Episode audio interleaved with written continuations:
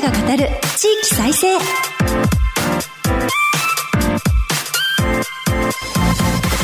日本経済新聞の支局記者が語る地域再生。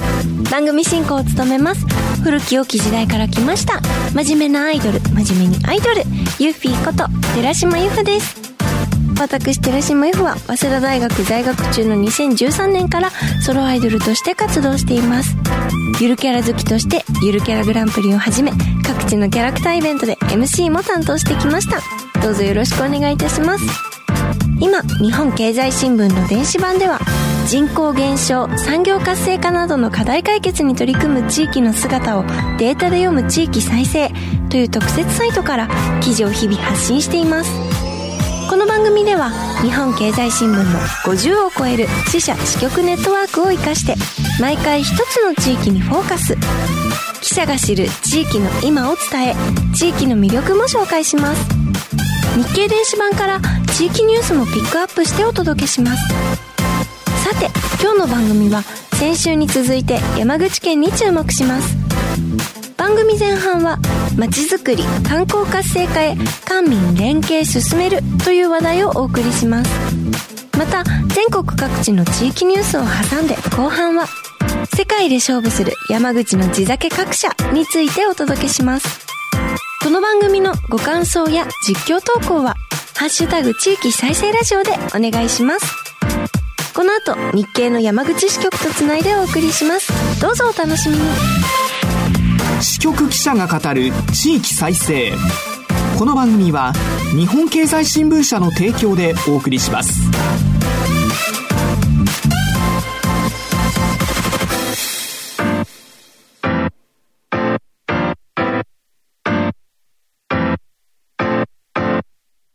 クローズアップ山口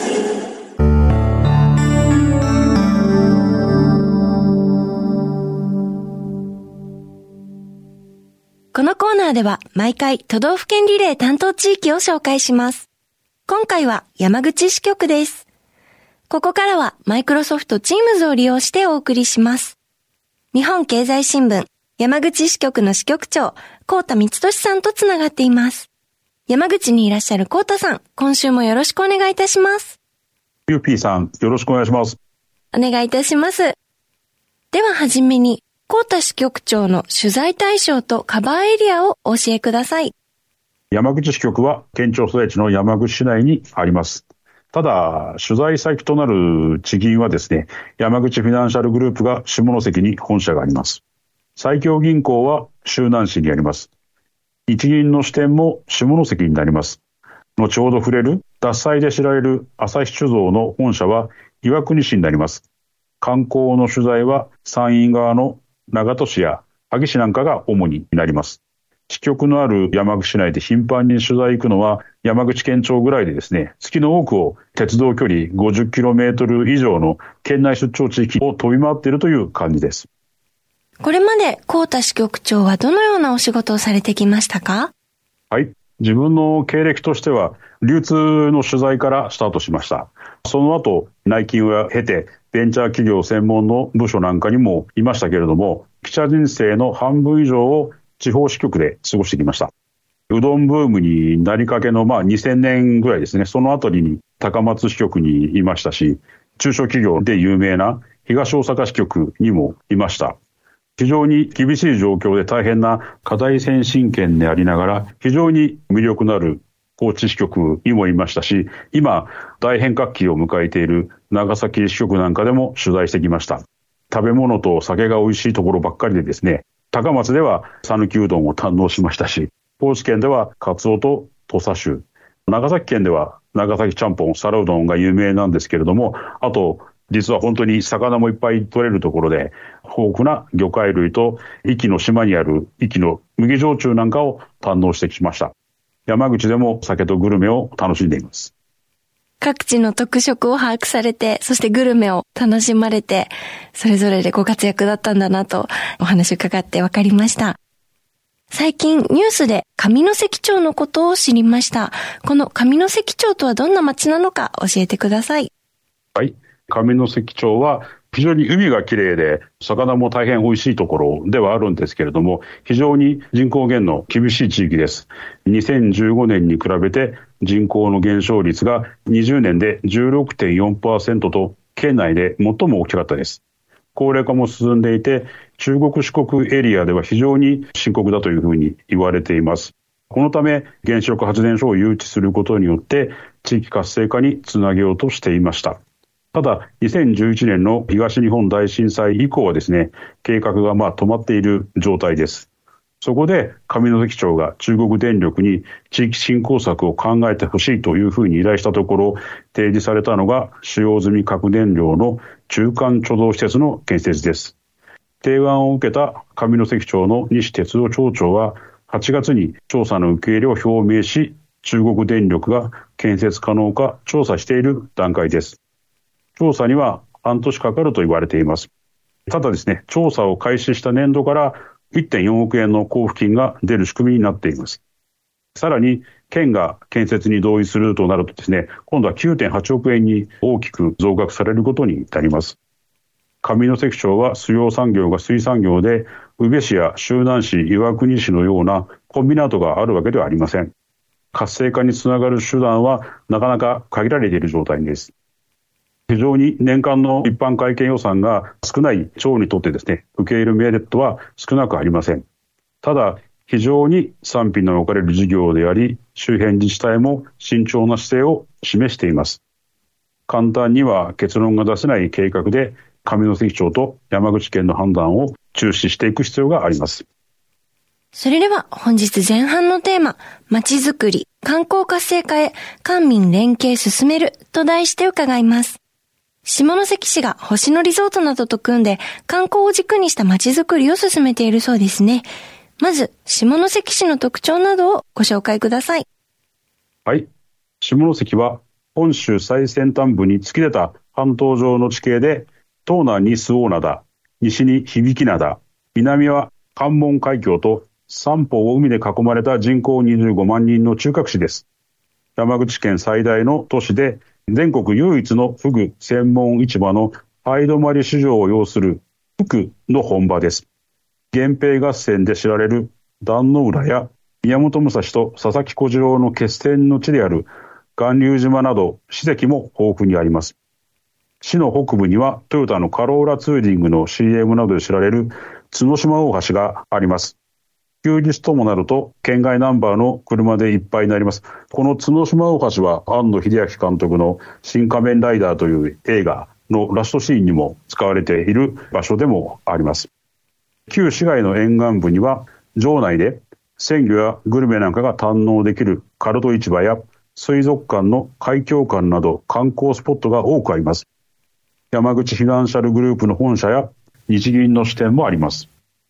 商工会議所の県の連合会の会長も下関の会頭が就任してきました。経済の中心ともいえ、最も取材に行っているエリアと言えます。そんな下関に新たなリゾートホテル施設、リゾナーレ下関の建設が始まりました。2025年秋の開業を目指していますが、この施設の特徴、観光客数の目標などありましたら教えてください。リゾナーレ下関は、プールや2つのレストラン、カフェなんかを備えており、全室から関門海峡が眺められるのが最大の特徴です。地上12階建てで、延べ床面積は1万9000平方メートルあります。客室は全187室で、2人用からファミリータイプまで用意しているとのことです。年間利用客数は14万人を想定しています。2025年秋の開業を目指しています。客室はすべて海側にあって、朝日や夕日に照らされる海岸線や行き交う船舶を眺めることができるようです。施設内にあるプールは屋内外にあり、このうち屋内は地下から汲み上げた海水を利用します。また1階に開設予定のカフェは宿泊客以外も利用可能とのことです。下関の前田慎太郎市長もこの施設に期待を寄せていると思いますが、狙いはどのあたりにあるのでしょうか？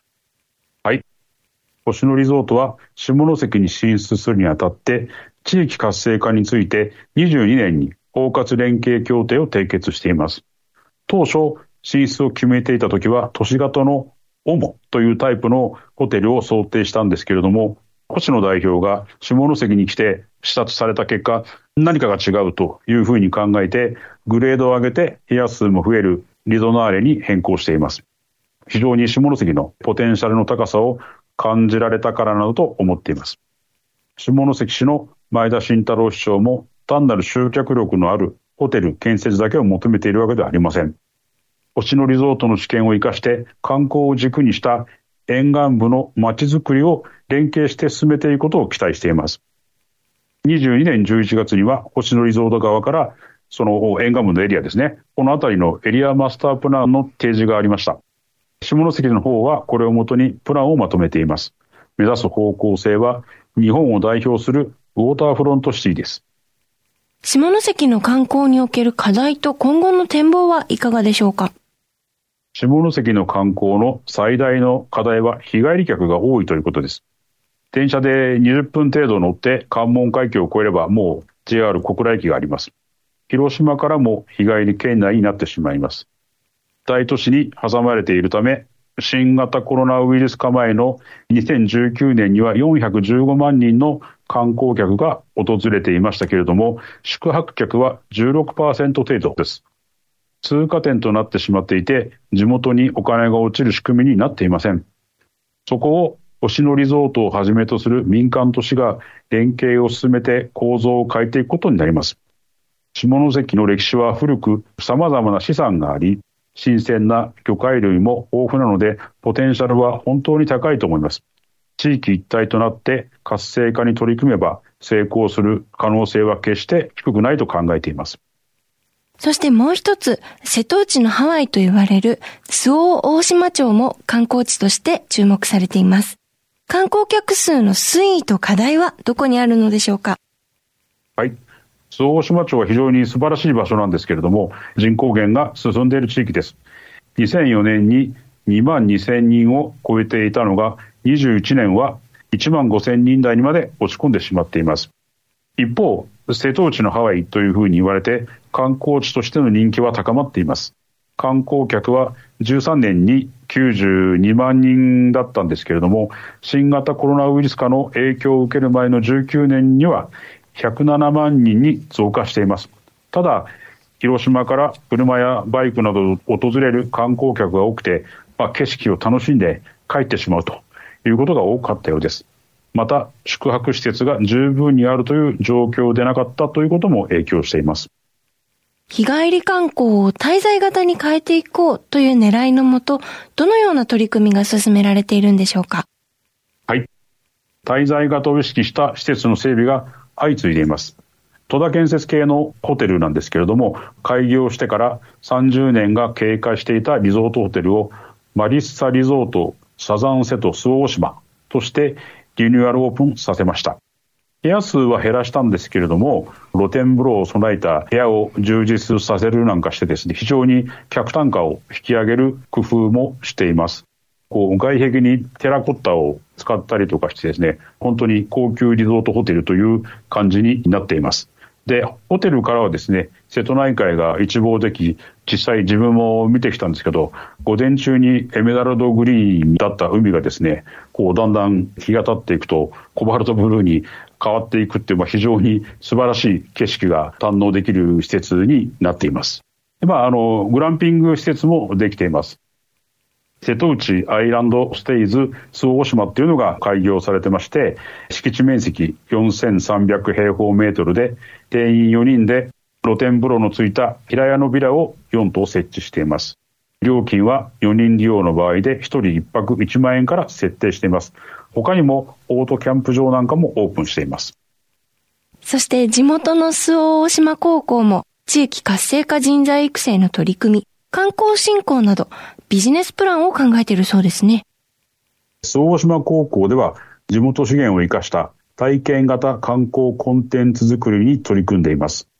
22年には在校生が日本最大規模の群生地がある日本アワサンゴなんかを活用したエコツーリズム企画島キャンを立案しました。海に潜らなくても鑑賞できる船底なんかが透明のクリアカヤックなどを活用を提案しています。地元自治体もこれについては予算化しています。今年の6月には山口県立大学の学生とのグループディスカッションを通して企画の磨き上げなんかを実施していました。1グループ5人程度の7グループに分かれてアイディアなどを出し合っていました。この取り組みについてはですね、山口フィナンシャルグループもサポートしています。このほか、高田支局長おすすめの山口県内観光スポットご紹介いただけますか？はい。山陰エリアの長門市には観光スポットが豊富にあります。海に向かって赤鳥居が並ぶ元住神社は海外から人気に火がつきました。山口県で最古と言われる温泉地の長門湯本温泉もおすすめです。星野リゾートなどと官民連携で街づくりを進めたエリアでもあり、今、下関で進行している事例の先進事例でもあります。外を外歩きするだけでも本当に楽しい場所です。訪れ川という川が流れているんですけれども、そこの沿いにこう、いろいろとその川にテラスを作ったりとかして、非常にこう、素敵な場所になっています。で、まあ、その近くにある萩市もですね、長州藩の城下町があったところなので、ここの街並みは本当に歴史を感じさせてくれます。世界文化遺産にも登録されているので、非常に行ってみて散策するのにおすすめな場所になってます。山口市もですね、明治維新を感じさせるスポットだけじゃなく、室町時代に全盛期を迎えた大市市の文化的史跡も多くあります。あと、まあ、戦国武将として有名な毛利元就の菩提寺なんかも実は山口市にあったりとかします。甲府市には日本最古の天満宮と言われている甲府天満宮、あとまあ、奈良時代に建設されたという国分寺もあります。ここまで街づくり、観光活性化へ官民連携進めると題してお送りしました。お話は日本経済新聞山口支局長、高田光俊さんでした。ありがとうございます。ありがとうございます。高田さんには後ほど再びご登場いただきます。経済新聞の支局記者が語る地域再生。日経電子版地域ニュースヘッドライン。このコーナーでは日経電子版と紙面の地域欄に最近掲載された記事から番組が注目した日本列島各地の話題をピックアップして AI アナウンサーが紹介します。最初のニュースです。大阪万博の建設費増額、政府受け入れ当初から8割超増。政府は2日、2025年大阪・関西万博の会場建設費の増額を受け入れると発表しました。運営主体である日本国際博覧会協会は、建設費について従来より500億円増える試算を示し、国に協力を求めていました。政府が応じたことで正式に決まりましたが、建設費の増額は2度目で、当初から8割超の上振れとなります。増える500億円は、政府と大阪府、市、経済界が3分の1ずつ負担します。次のニュースです。仙台市、自治体の DX 推進イベント、防災や医療分野など、仙台市は1日、自治体のデジタルトランスフォーメーション、DX 推進を促すイベント、東北 DX ゲートウェイを開催しました。企業や自治体などおよそ70団体が参加し、防災や医療といった分野に人工知能、AI を応用した事例などを紹介しました。行政のデジタル化や市民サービスの DX 化で効率を上げ、人手不足解消に役立てます。ここまで AI アナウンサーがお伝えしました。以上、日経電子版地域ニュースヘッドラインでした。ご紹介した記事の全文は日本経済新聞の電子版でご覧ください。